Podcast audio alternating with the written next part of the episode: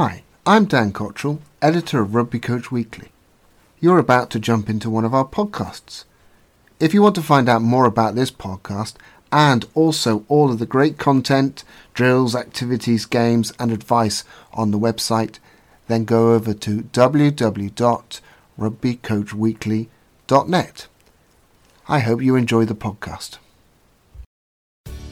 Be the best rugby coach you can be. Welcome to Rugby Coach Weekly Podcast with head coach Dan Cottrell, where you learn hints and tips from the rugby coaching community. Let's get started. Hello, and welcome to Rugby Coach Weekly podcast with me, Dan Cottrell. Uh, in today's podcast, I am very delighted to welcome Pete Drewett. Welcome to the pod, Pete. Thanks a lot, Dan. Great to see you, and uh, looking forward to chatting. Good. Well, I uh, I've known Pete since 1988, and there's old jokes since the age of six or something like that. Uh, when I was at Exeter as a student, and Pete had uh, just come back to start lecturing, um, so he's just a few years older than me.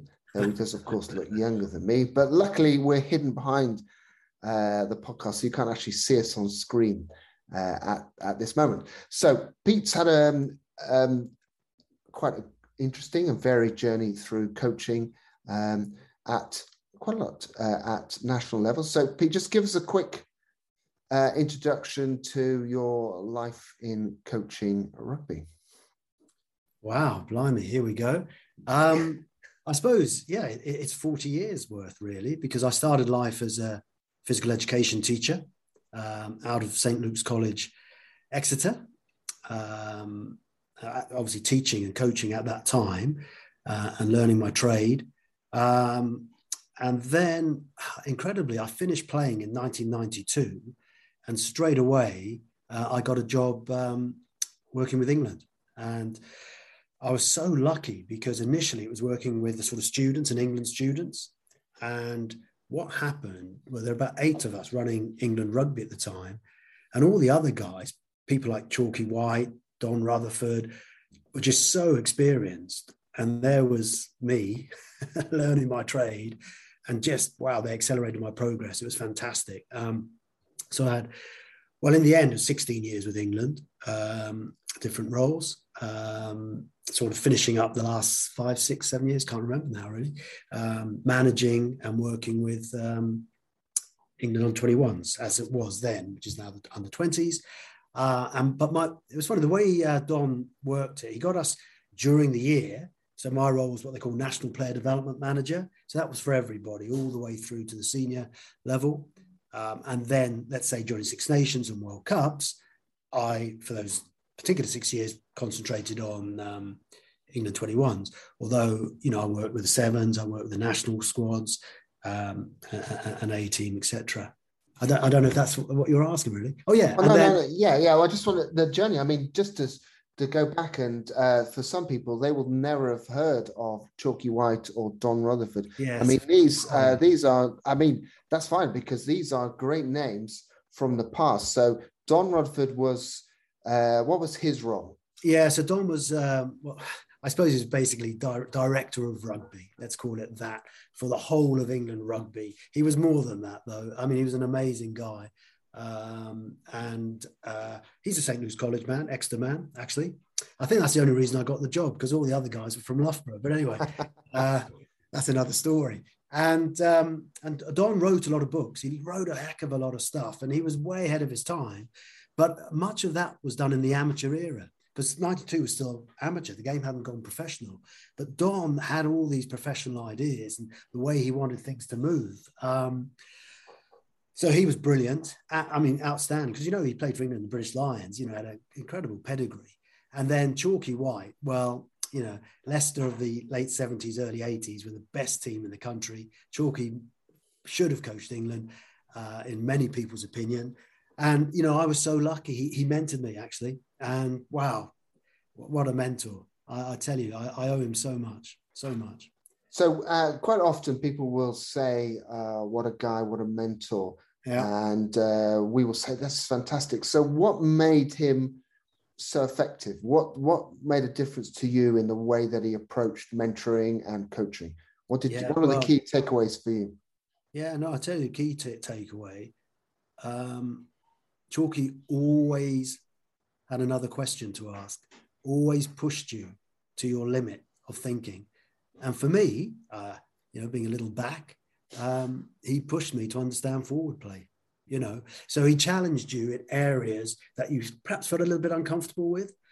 And, and, and that really helped us because we came not necessarily, you know, good in those areas, but much better in those areas. So um, he was very demanding. So when you actually achieve something, so let's say, you know, the senior coaching award or level four, five, whatever it was at the time, you know, you felt you'd really been put put under it and questioned and under the microscope. And, you know, we would be up at three o'clock in the morning still talking rugby and it'd be really getting you. Uh, that's just an example. And then um, j- just his manner and his professionalism. Uh, what do I mean by that? Just just the constant way. I mean, you know, from from the way he dressed to the way he he uh, managed people, talked to people. Um, yeah, I don't know if I'm describing it as well as I'd like to, but he was very special. Yeah, and I, th- I feel that, that uh, a lot of it there is not just about his knowledge, but the way that he interacted with you and um, got the best out of you. Now, would you say that he would, uh, and some of these other coaches, are they just one person or are they many people reflecting the people that are in front of them so if for you uh, maybe as the as the little back as you call it yeah um, he would be one manner and then maybe with a a big lumping forward uh, he would be in a different different way. What do you no i don't think so. not really. Chalky was Chalky. You know, he he challenged us all, whoever we were, and in, in many ways, as you know, at the elite end of coaching, um, you know, there, there's there, there are certain behaviours and certain expectations. It's a pressurized environment, and you know, you've got to be pretty tough to to to manage it, have a thick skin, and uh, be prepared to keep challenging yourself, keep asking, is there a better way of doing this?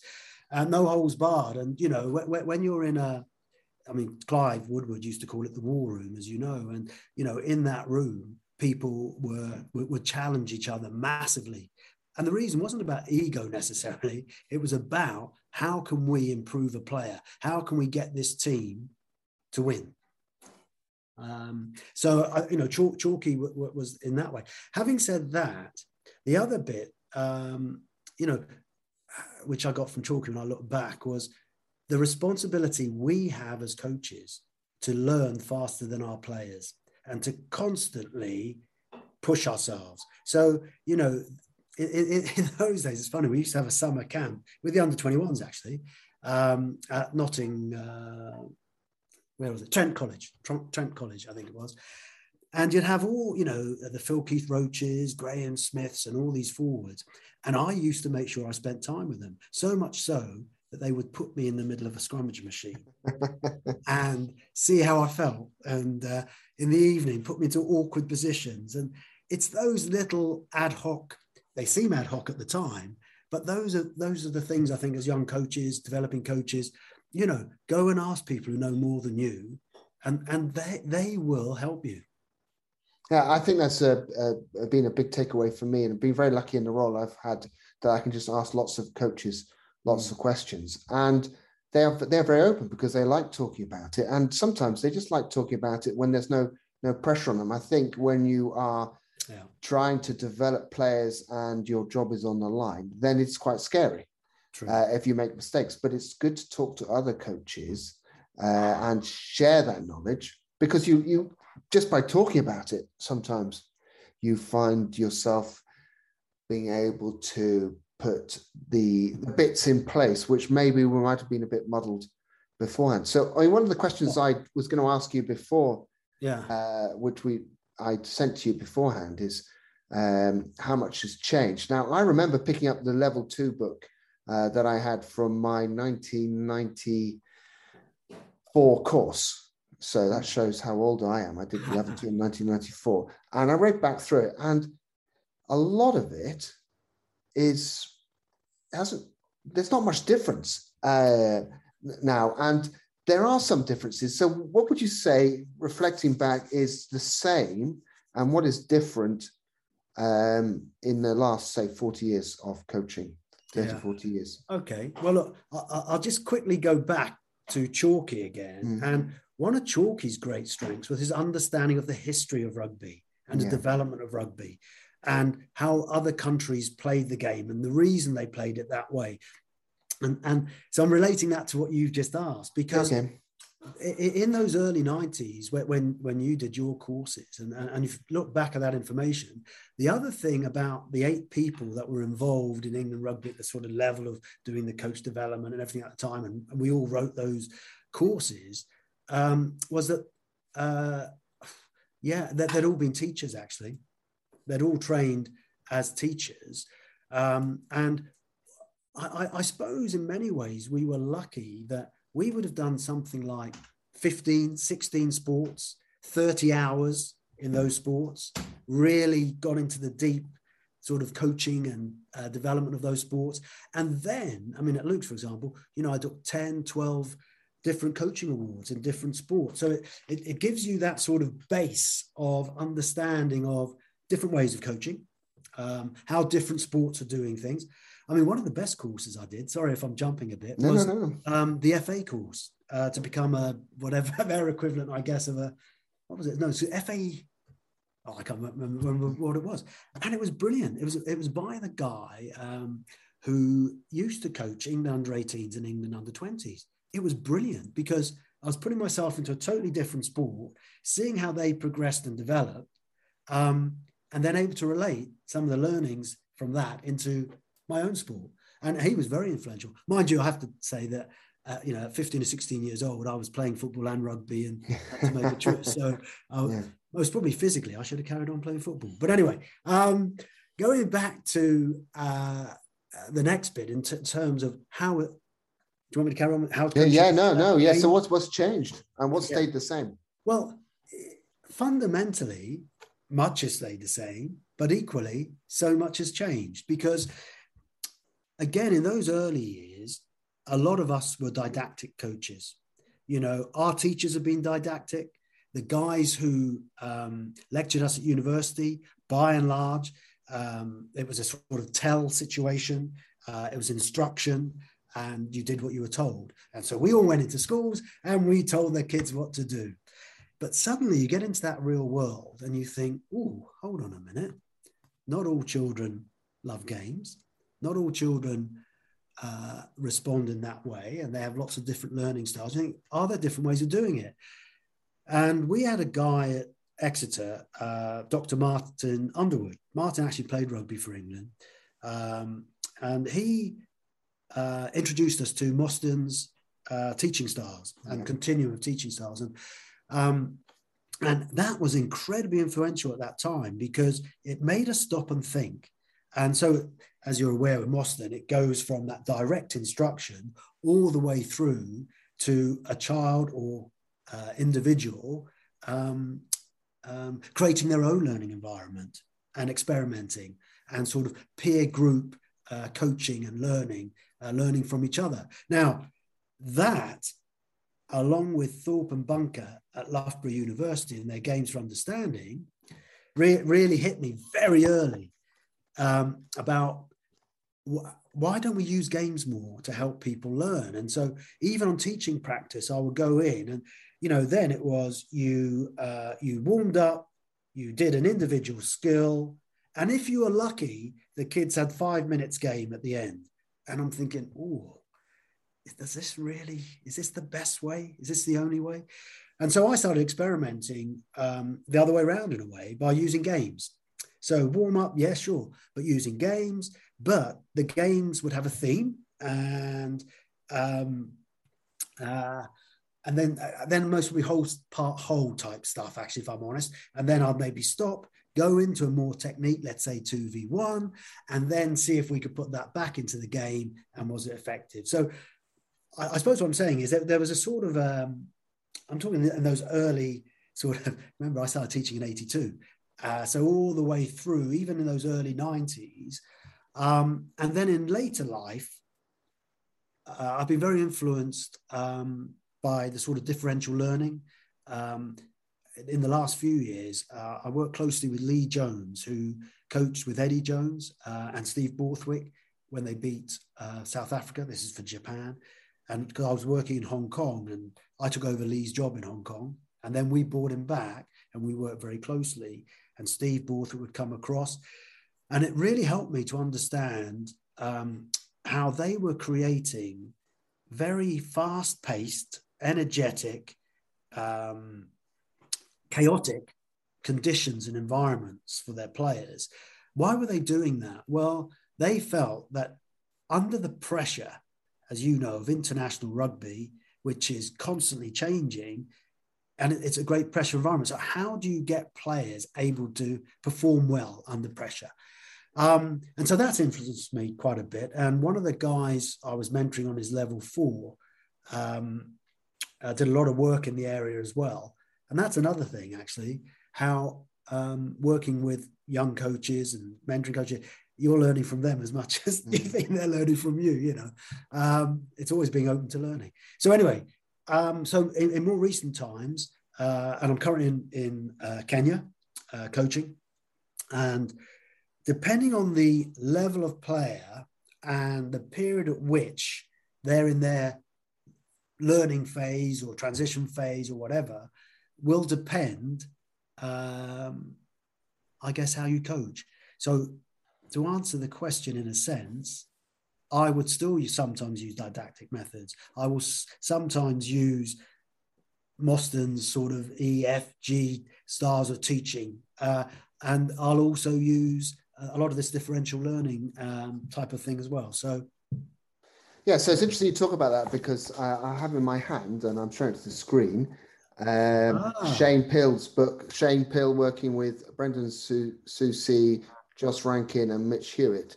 Uh, the spectrum of coaching styles, yeah. uh, all based on the Mosston, ah, the yeah. Mosston uh, ideas, and uh, it's not we say quite a lot um, old wine and new bottles. It's not as if coaching has changed no. in the sense that there's something new uh, in quite a few situations. And the interesting thing is that Mosston said quite clearly that these were uh, non verses.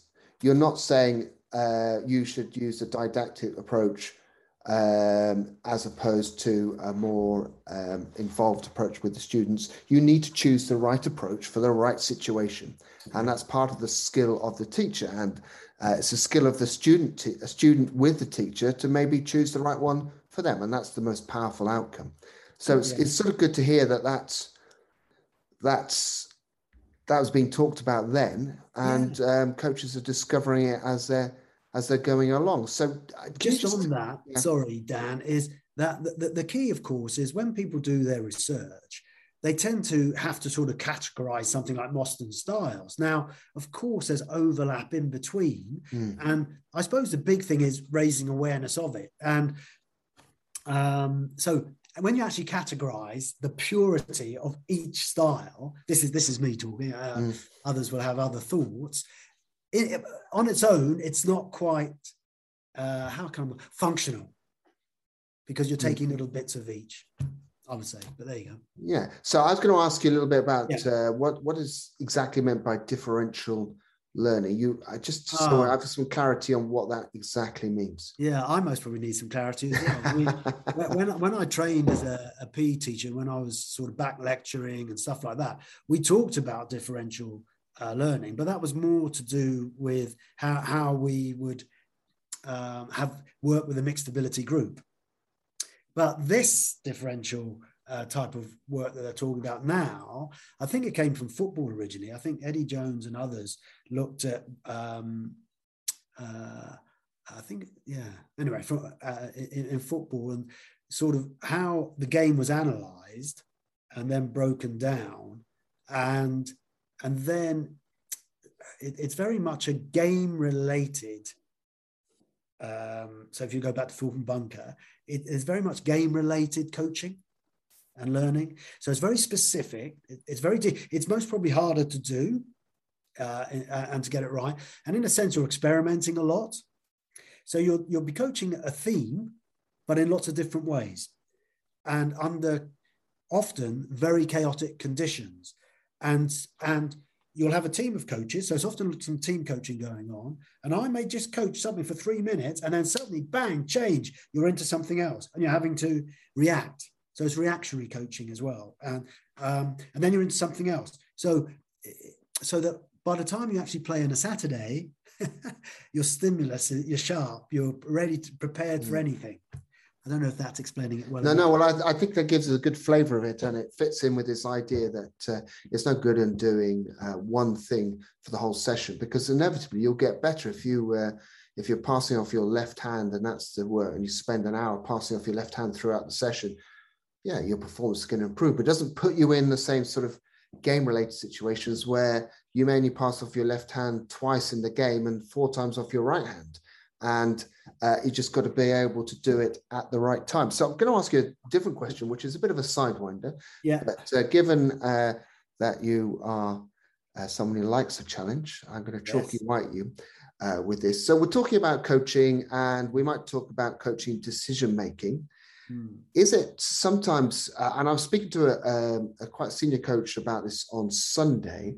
Hmm do we spend too much trying to, time trying to teach every player to be a high level decision maker when in fact really the decision making on a field is only made um, the sort of strategic or tactical decisions are only really made by three or four players and the rest of the players need to concentrate on maybe more micro decisions around shall i uh, shall i make this ruck or not or do i do this 2v1 so in terms of should we play in this area of the pitch? Should we be focusing maybe on 9, 10, 15, and 8, for instance, on those sorts of things and spending a bit more time because we have such limited time with the players on yeah. other things? Or is that is that the wrong way to approach our coaching? I think if you have a Tuesday, Thursday night, and Saturday game, that, that, that there's, as you say, there's a time limitation if you are in the professional game and you're with players like I was fortunate at Exeter Chiefs, day in day out, you you can do so much work. It, it, it's it's fantastic environment to coach in. You know, which I guess is why some people choose not to do international rugby and mm. love the buzz of every Saturday. And um, I, I think for those individual players, yes, next job what is it I've got to do now? That's the key. Mm. But every player needs to understand the why, the purpose. What is the aim? Mm. And I just, uh, something's just come up there. Um, and, and I think once every player understands the why, then you can get them to do their job and focus on that. Now, clearly, there's going to be leaders in various uh, positions, but every player is a decision maker all of the time, you hope, mm. and every player is a leader.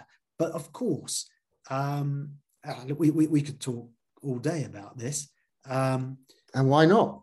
And, but, uh, you know, the more players on in that team, in that squad, that are happy to make decisions, the better.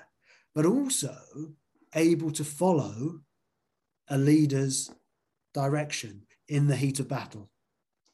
So, in a sense, we're not trying to necessarily make uh, them the actual decision maker. They just need to have a better understanding of why a decision is made and therefore be able to follow it with more energy. So, if we are aiming to maybe play a little bit tighter in our play, um, then I understand why we're trying to do that in this situation because this then achieves our goal.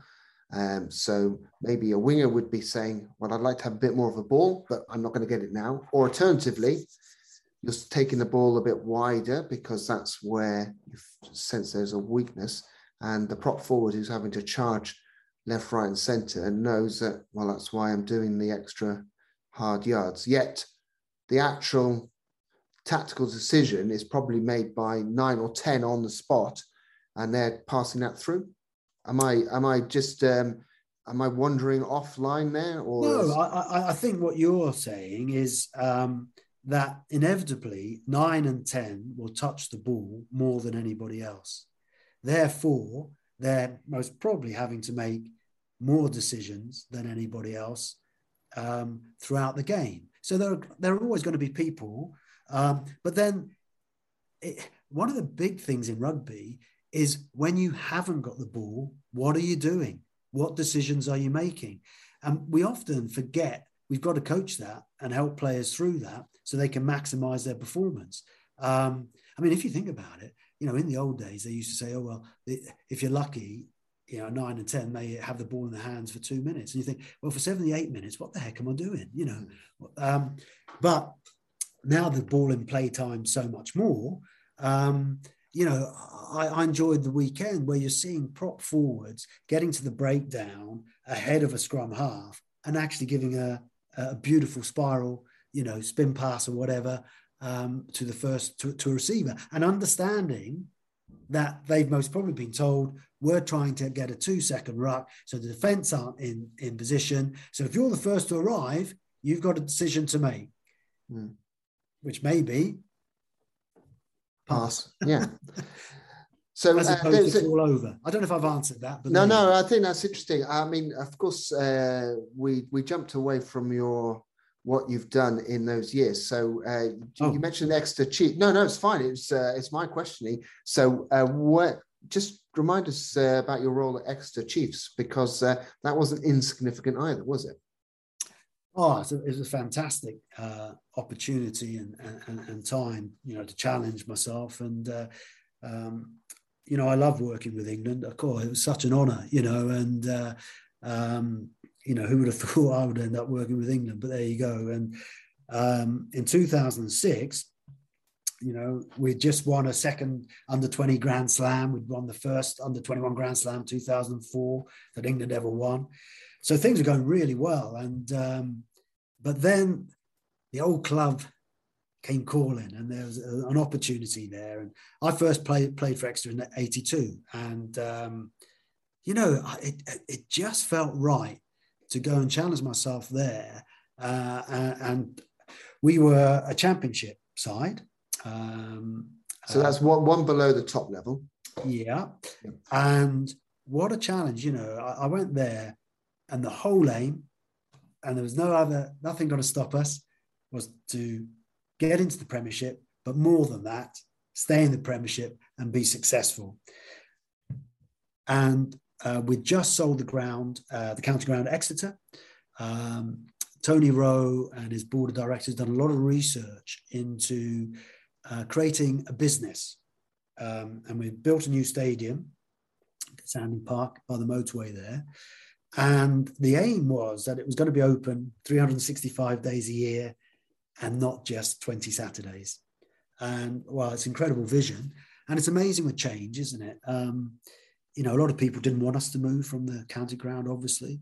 Um, but uh, look, at the Chiefs now, and it it just shows being brave enough sometimes. And I suppose in my career, it's it's been about um, um, being comfortable taking risks and um, and pushing yourself to the extent that you know in some people's eyes they may perceive that you failed or you've done this or that. But you know I'd rather live and give it a go. Uh, so I love my time at Chiefs, and um, uh, really, you know, I, I, came into a very sort of semi-professional environment initially because, um, so I had a ma- lovely canvas to play with, and um, Tony Rowe was incredibly supportive because within weeks, you know, I'd said, "Look, Tony, this isn't going to work." We're going to have to go full time rather than train, you know, seven till nine, seven till 10 on two evenings, play on a Saturday. I said, if we're going to accelerate progress and players learning and to be able, when we get the Premiership, to cope, we're going to have to go fully professional. Uh, now, don't get me wrong, we didn't have a lot of money, but we managed to put a squad together full of players who really had something to prove. Um, and, and, and by training uh, every day, uh, my view is going to take us um, five years actually. It took us four because um, I felt physically it would take three years to get our players up to the level to be able to do well in the Premiership. Um, my first, well, actually, my first appointment was Rob Baxter as my assistant coach. Uh, so it's just, just two of us coaching. Amazing, isn't it, when you look back? And um, uh, appointed a guy called Paddy Anson um, as our fitness coach. Um, and Paddy was a former Marine, but had been a mature student ex university. And really, the, the, the, three of us said about um, uh, a great project. Uh, and uh, yeah, what was the question? yeah, well, the question was really uh, just to remind uh, remind ourselves yeah. that you'd uh, you'd gone to the Chiefs when it seriously decided to um, to move up and move up a level. And I can remember talking to you at the time about I, I think there was um, you just missed out on promotion. Yeah, and uh, the frustrations you'd had about that. And of course, promotion is uh, having sort of seen it um, and talking to people, uh, working with people like Sean Holley and Andy Robinson yes. at Bristol as well. The frustrations they went through. Yeah. Uh, every time that they came so close, mm. and you thought that at the time they were nailed on uh, to go up, but right at the end, for mm. various reasons, it, it didn't happen. And uh, careers are won and lost, or uh, not careers are won and lost, but careers yeah. are finished on just one game, one kick. I mean, how, how, does that feel as a coach to be sitting in the in the stand, knowing, hmm, I don't think my contract's going to be renewed if this guy doesn't uh, slot this penalty? Yeah, no, what a great question that is. I, I, I suppose the answer is don't go into it um, if, if, you don't if you don't accept that that's the reality of it. Mm. Um, you know, and uh, you know it's uh, it's a harsh world because it's there's it's a business and businesses are harsh and they move people on on a regular basis. I think um, you know, I'll admit in my case, um, you know, we came second two years running, and at the, that time, we were competing against the side that came down, who obviously had more money than we did.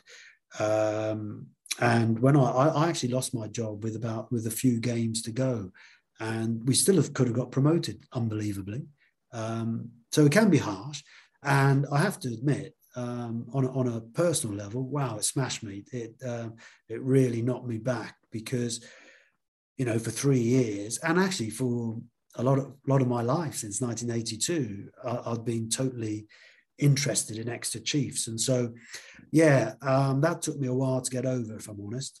Um, but and I think it's not. It's uh, reading some other people's work. I mean, Catherine Spencer's book. Um, um, I'm going to misquote it, mud, mascara, and more, yes, or yeah. something like that. Yeah, she talks about how hard it was for her to celebrate England winning yes. the World Cup, and that she admitted that is fantastic because I think a lot of coaches go through that. They've they've mm-hmm. they put their heart and soul into a club, and for one reason or another, it doesn't work out, and then it's extremely hard to celebrate the success that they might then have because of the the pain that you're still feeling. And uh, well, I never that, felt that, Dan. Mm. Um, I love the club so much, mm. people involved in it, and put so much of my heart and soul and life into it. Mm. In a sense, it it, it, it maybe on a personal level, you sort of feel well, you've had a small part to play, and that little part you played mm. was worthwhile. And you know, I like all the people there so much. Um, you know, one of the things um, we have at the club is um, underneath our badge, it's Semper Fidelis, and that means forever faithful. But I turned that into always loyal. And in our changing room, there's a plaque still there, mm. always loyal. And um, in my case, always loyal and and love seeing them do well. Mm. And you know, um, I mentored Rob on his level four.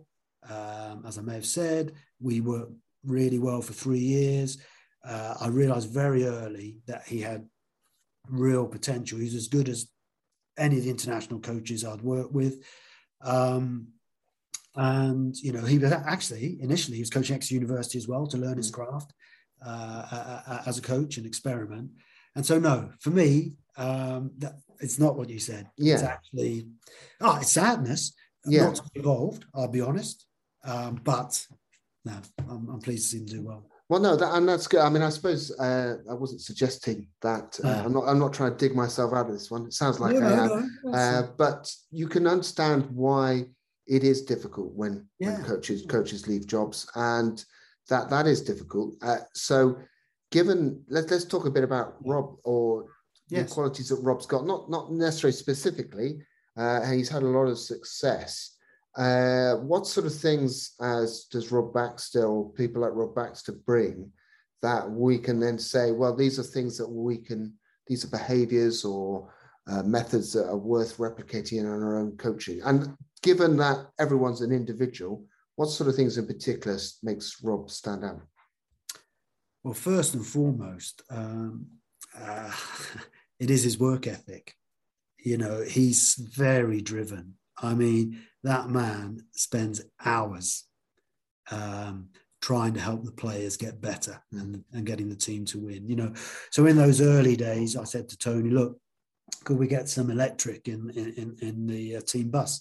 So on away games, you know, we could start our analysis, um, you know, on the coach journey back, which which which which we did. And Rob, still to this day, actually, um, prefers to do a lot of the analysis himself because Yeah, he that. yeah. he believes, and I think he's absolutely right, that when he looks in a player's face and they have a one to one, they know that he knows and he's done the work, Mm. and that he is at, you know, is helping them to achieve what they need to achieve.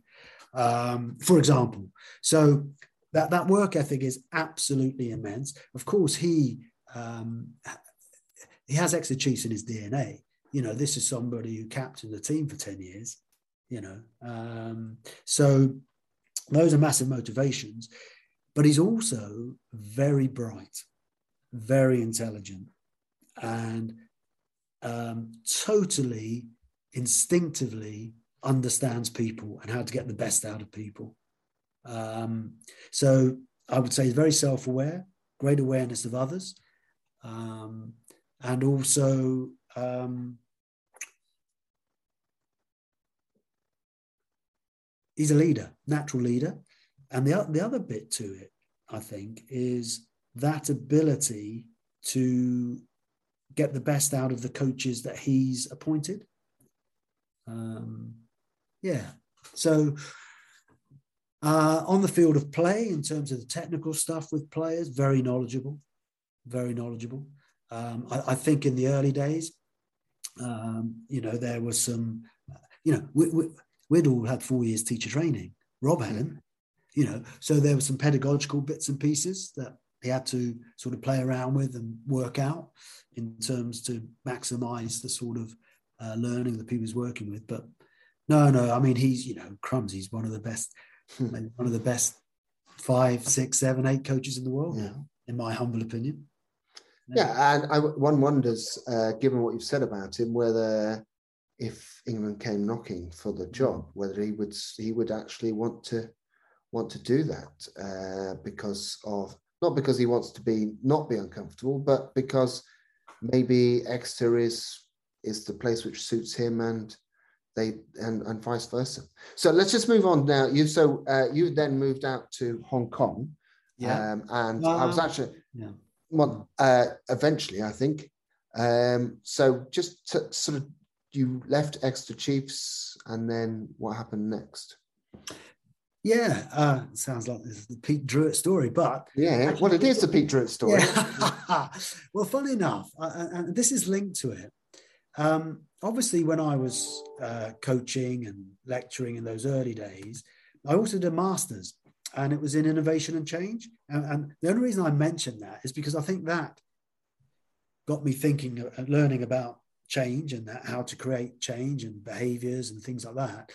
And then, sort of linked to this is when I lost my job at Chiefs, I actually did three or four different sort of jobs, and I set up a company called Perform to Excel. Um, but I worked for a company called McKinney Rogers, so I went all around the world um, doing sort of these high performing team workshops and looking at strategy and leadership. And so I learned a lot from them. They, they were all former Marines, these guys, and obviously I'd been in elite sport. So again, that helped me to keep learning if that makes sense. And then, and th- this is interesting. Yeah, I got the job in Hong Kong as what do they call it? Um, uh, uh, elite coach development manager or some. No, no, that, I can't remember something like that. And uh, and then obviously I was doing a lot of coaching up there. But the funny thing in rugby is we all know each other. And when I was with England 21s, Uh, we were in World Cup in South Africa, or maybe in under 19s, can't remember. And Dai Rees uh, of Wales, who coached mm. Wales, as you know, throughout the age grades. Um, well, we, we became friends on these trips. And uh, lo and behold, all these years later, one of those mates you make offers you a job. Leigh Jones had gone out to uh, Japan with Eddie, and, and, and I got his job and had three fantastic years out there. And I only came back actually because sadly my wife's uh, mother um, got um, very ill, so I had to come back. Mm. But yeah, but what a, a great experience. Asia, um, uh, and, and, going back to coaching and um, coaching styles and different things, you, you, you, you again had to really think about how you're coaching in order to help these players uh, perform. So when you're with uh, players who may not have had the enormous rugby background that say you would maybe say in the UK, when you're in front of them, how, what do you what do you do differently to help them see the game in in the right way? Because uh, I, I, mean, I find this challenge, uh, especially when I'm working with uh, the University of Bristol girls teams. I've got some girls who've played rugby since uh, for a very long time. Their parents take them to rugby matches, and I've got other girls who are trying rugby for the first time and trying to give them a sense of the game is a real challenge. So, what what do you do differently to help those players who are a little bit behind the curve in terms of their total game understanding? Yeah, but you see, interestingly, I wouldn't say they are because incredibly, um, rugby in Hong Kong has been at the heart of young people's sport, sporting experience for many, many years. Right. So they have an amazing youth program in all the clubs. It's amazing. On a Sunday morning, there are kids everywhere. It, it, it, you know, um, and so actually, they, they, they, get a fantastic introduction to the game. Right. Um, and women's rugby um, the thing that hit me about women's rugby that it was there was equality in terms of access to the game and also in terms of funding of the game and opportunity and with through the pathway and to play international rugby so you know obviously um, sevens has been a big part of mm. hong kong um, now having said all that the level at which they play on a regular basis may not be the same level as let's say of, well, let's say the premiership in UK, mm. but it is a very good level. It is a very good level. Um, and the other really exciting thing about Hong Kong is you've got players from all over the world South Africa, Argentina, France, Australia, New Zealand, uh, UK. So, so as a coach developer, or whatever you want to call it, um, that was brilliant because you could get all these different ideas and experiences and and it becomes a real honeypot and uh, i loved it for, for those reasons yeah so um i suppose um i'm going to challenge you then given that these mm-hmm. players did have a good background yeah. um you're working as a rugby world consultant now yeah. Uh, and uh, you're, you're going to be flying out to Kenya very soon. So this probably pod will probably come out when you're in uh, Kenya um, when you do come across players who are maybe athletically able but yeah. lacking rugby knowledge, where do, where do you start to just get them somewhere up to speed? Okay. Well, again, it goes back a little bit to what we talked about earlier. Um, I, I, I, think the, through through the principles of play and the right. principles of the game, I think that, you know help them to understand the why quite early. Um, so understand or coach through the principles, the old principles, which would be going, mm. you know, go forward, continuity, support, pressure, what, what, whatever.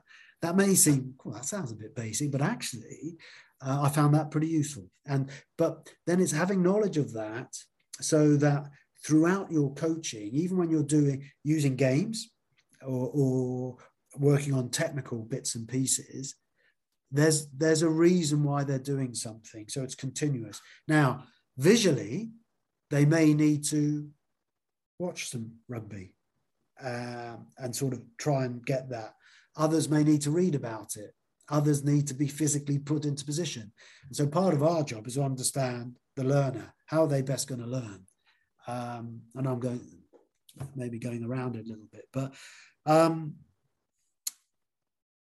so make it quite simple initially. Because actually, when you've got some of these young athletes and you say all you've got to do is go as fast as you can and run forward, that's about it, really. Mm. well, we say with the girls, it's uh, run forward, pass backwards for the less less experienced ones, and uh, uh, I mean that's that's the challenge of the game is uh, the fact that the ball has to go backwards, and that's I, I sideways. Think, uh, well, si- sideways. I mean, it's obviously the, the physics of it. It goes. Yeah. It does. It, it goes goes forwards, and I, I've uh, that that is a challenge uh, yeah, for people is. who are not necessarily used to an invasion game where you are moving forward and the ball doesn't move forward with you at the same time.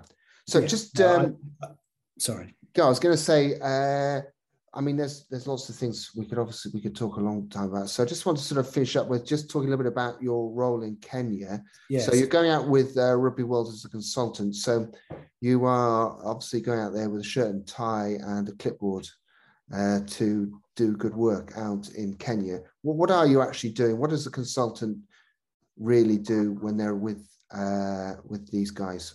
guys yeah. Okay. So I mean, World Rugby has a, has a program uh, and has a you know number of people like me who will go into. So Craig White, for example, worked with Uruguay. Um, you know, prior to the last World Cup, uh, Calvin Morris uh, works and actually sort of goes in, chats with Romania, Spain. In fact, the, the team I worked with for two years, Georgia, um, and and now suddenly me, uh, sort of going into Kenya. Now, um, first and foremost, it is um, to help accelerate the coaching and uh, management of the all, all, all the teams, men's and women's, sevens, 15s, and let's say under 20s. So that, that that's that broad role. Um, it, it's then to sort of look underneath that and understand how can you be most valuable to this country in this specific time. Now, one of the things World Rugby have asked is for me to see whether we can help Kenya qualify for the World Cup. And they've got World Cup qualifiers in July. And so what we've been trying to do is see the players more often, get more regular high level competition for them, um, and massive work on their strength and conditioning. So we were lucky last October, November to have four big games in South Africa. And we went from almost zero to doing really well within a month just by being together for a long time. Mm. Um, uh, and so we're, we're, we're, trying to replicate that now between now and, and July. Not going to be easy because um, uh, our, our, players are at best, um, well, at best semi-pro, whatever. But, mm. but you know, um, Sevens, by the way, is fully professional now mm. in, in, in, Kenya. Um, so we've got to accelerate that progress, and so it's a heck of a challenge, but it's a great old challenge, and um, uh, yeah, and so I guess uh, you know part of my role has been trying to um, create the conditions and environment which will allow us to perform at a higher level. And uh, in terms of uh, technical and tactical, I mean, yeah. what what sort of things are you having to focus on in particular? I mean, uh, uh inevitably, okay. strength and conditioning is going to be a big part of that. But when you're actually with the players and you're working on catch pass, contact, yeah. all that sort of thing, what, what sort of things are you focusing on most, and how are you getting getting well, there? Yeah, well, no, the the same as you would with an under 11s team. You know, we we've gone right back to basics on catch pass, uh, things like catching a high ball, um, uh, you know, um, uh, lines of running, um, uh, ball presentation, clear out. Uh, it, it's going back to basics and doing them well, doing them well, repetitive, and putting it under more and more pressure, creating game scenarios as well uh, that we talked about earlier, those pressure mm. type games. Um, so yeah, and and actually getting the players to understand um, that they have work-ons to go away and practice and come back, almost do homework. Um, uh, so we've done a lot, a lot of that, uh, and then in terms of strategy and leadership, just working very closely with the coaches. Because at the end of the day, the Kenyan coaches I'm working with, this is their life, and they will be mm. there for a long time. You know, and uh, I'd love to be there for a long time, but mm. I may not be. So it's important that they develop and uh, you know the, the, head coach of the Simbas, our 15s team, is the head coach. I happen to be somebody who's sitting on his shoulder, whispering in his ear, mm. and then it's quite obvious, or I make it obvious, that he allows me to then take over a session or to lead a session or whatever it happens to be. Does that make sense? No, no, it makes sense. Yeah. And I think the important thing there is uh, that you, you're not coming in to make a massive change. You're there to help steer, help the, the coaching staff, as you say, be able to continue coaching once you've left without being completely swamped by you've got to do this, you've got to do that. It's a, it's a support supporting role as opposed to um, changing the changing the direction role. Yeah, and, and, don't forget, you know, a lot, a lot of a lot of these coaches are, are world rugby level three coaches. You know, they've they've um, done a, done a lot of work. They they they're really trying to improve themselves. You know, and uh, highly capable, intelligent guys. And uh, um, you know, it's an absolute joy to work with them. Actually, I'm loving it. And uh, again, I'm learning. Good. So, well, Pete, what we'll need to do then is uh, have a, um, um, a, part two when you when you come back from Kenya to see see how it's gone. I mean, uh, inevitably, some of the success will be measured on whether they they qualify, but the more yeah. success will be on whether the the programs are in place for the future and yes. future players. So, Pete, thank you very much for uh, joining us uh, before you you fly off to um, the southern hemisphere. Um, and it's just been really enjoyable. Great, always good to catch up, um, catch up um, periodically over, over, the years. Um, you don't look too different to um, when I first knew, knew you. Um, maybe our hair's changed a little bit since uh, since then. At least um, you've got some. well, that's very kind. It's all very grey, though. Very grey. Uh, so, thanks very much to, to Pete Pleasure for to joining us. Um, this is a Rugby Coach Weekly podcast. If you want to find out more about uh, Pete and what he's done and um, more about podcasts, visit rugbycoachweekly.net and click on the podcast button. So, uh, all it's uh, left for me to say is thanks, Pete, for your time. Pleasure, Dan. Great to see you. Good luck. And thank you very much. And um, uh, good luck to everybody else, and we'll speak with you soon. Thanks, Thanks for listening to Rugby Coach Weekly Podcast. If you want to hear more podcasts, head over to rugbycoachweekly.net and click on the blogs tab to catch up on any episodes you've missed. We look forward to speaking to you again soon with more insights from coaches and experts from the world of rugby, sport, and learning.